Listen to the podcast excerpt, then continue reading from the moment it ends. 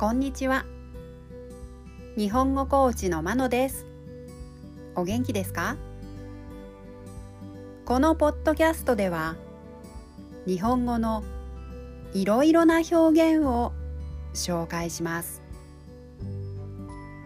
このような表現を知っていると相手が言っていることがもっとわかるようになりあなたが言いたいことがもっと言えるようになります。今週は文をつなげる言葉。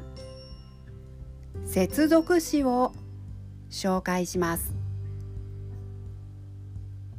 動詞などの後につけて前と後ろの文をつなげることができます。今日はところを紹介します。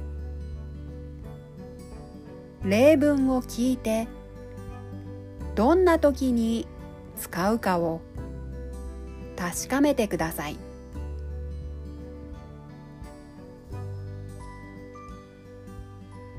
例文1お忙しいところを。ありがとうございます。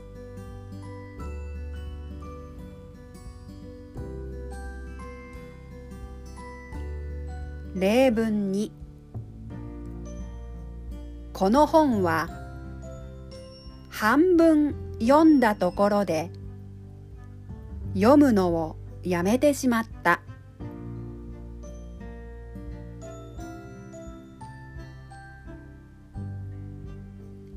例文3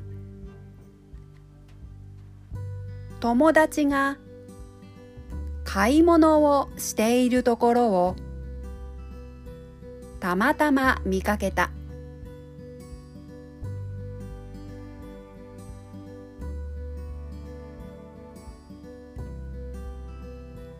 例文4大事なところでいつも失敗してしまう。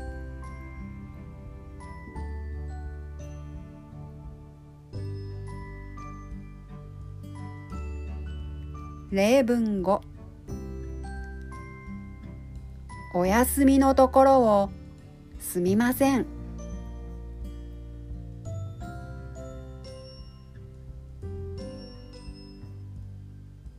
いかがでしたか？